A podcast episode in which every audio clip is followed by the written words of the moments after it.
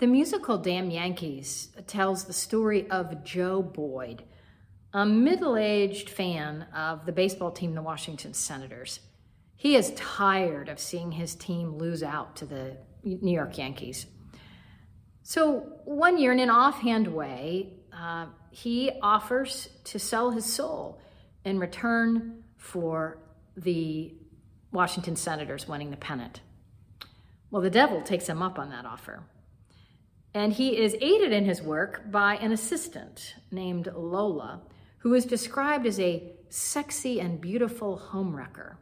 Her signature song is Whatever Lola Wants, Lola Gets. Now, as a senior in high school, I was cast in the role of Lola. Now, this may be hard for you to believe, but that part wasn't a natural fit for me. I, I, I wasn't very good at playing a temptress. Now, part of that is I've never really been all that drawn to the idea of temptation. I'm someone for whom self control comes pretty easily. So I've never felt all that connected to this particular passage from the Bible. But let, so, so let me tell you how I've always imagined this scene. I, I imagine the devil coming up to Jesus and saying, Psst, hey, Jesus, over here. Hey, how about if we steal a car, drink a fifth of gin, um, go to a strip club, and then blow all our money at the casino?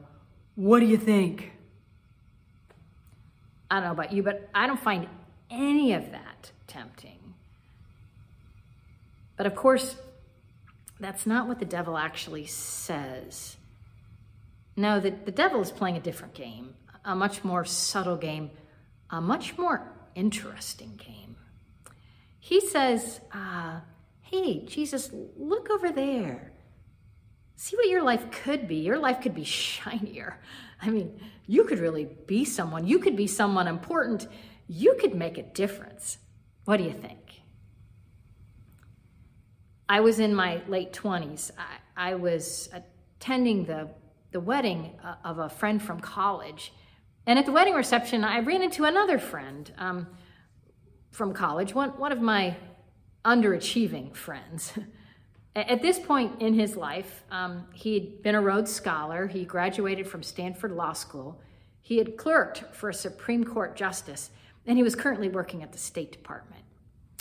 At the time, I was working as a maid in a hotel. A voice in, inside of me said, Look over there at his life. You know, you could be doing something like that. Your life could be shinier. You could be doing something important. You could be somebody. You could be making a difference. I compared my life to the life my friend was living, and I was filled with envy.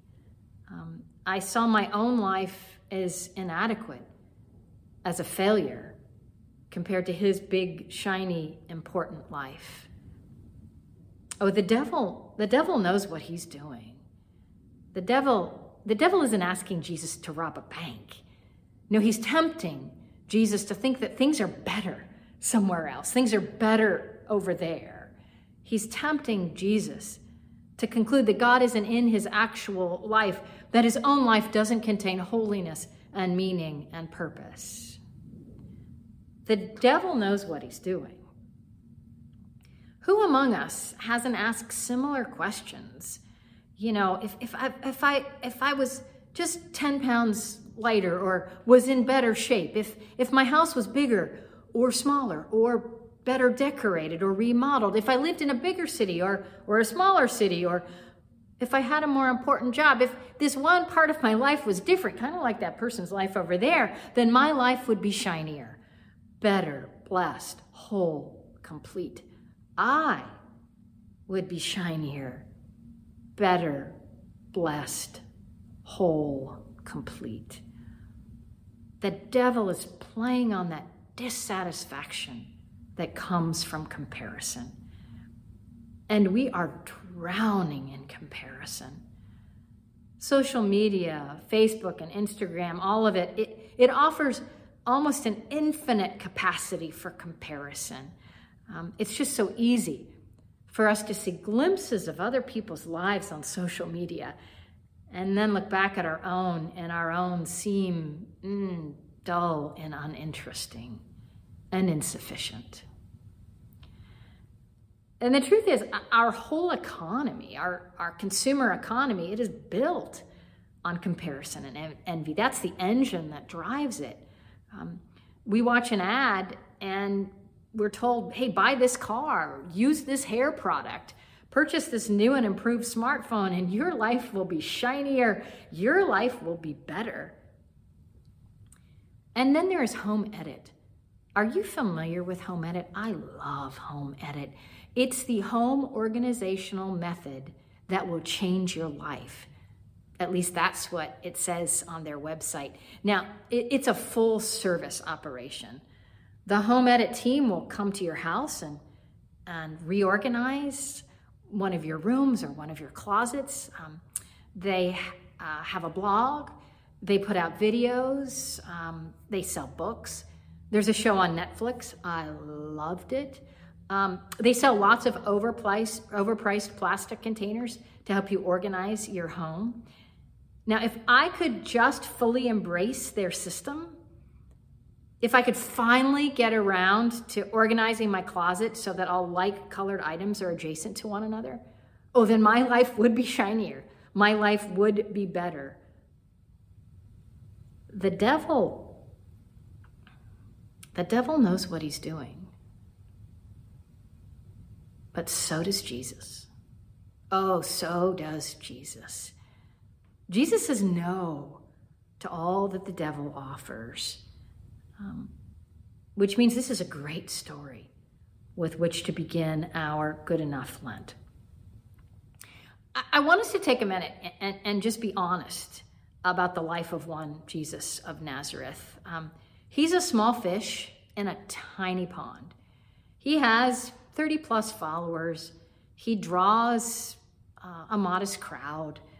Um, if there was an ancient world equivalent, of Time Magazine's 100 most influential people, Jesus wouldn't have even been a part of the conversation. And yet we make the claim that God is to be found in Jesus' life in an unprecedented way. Not because he was famous and did important things and, and won awards and, and accolades and lived this outwardly shiny life. No, but because he allowed God to dwell in him fully. Jesus chose to embrace his actual, limited, challenging, beautiful life. And then he invited God into every corner of it. Jesus knows what he's doing.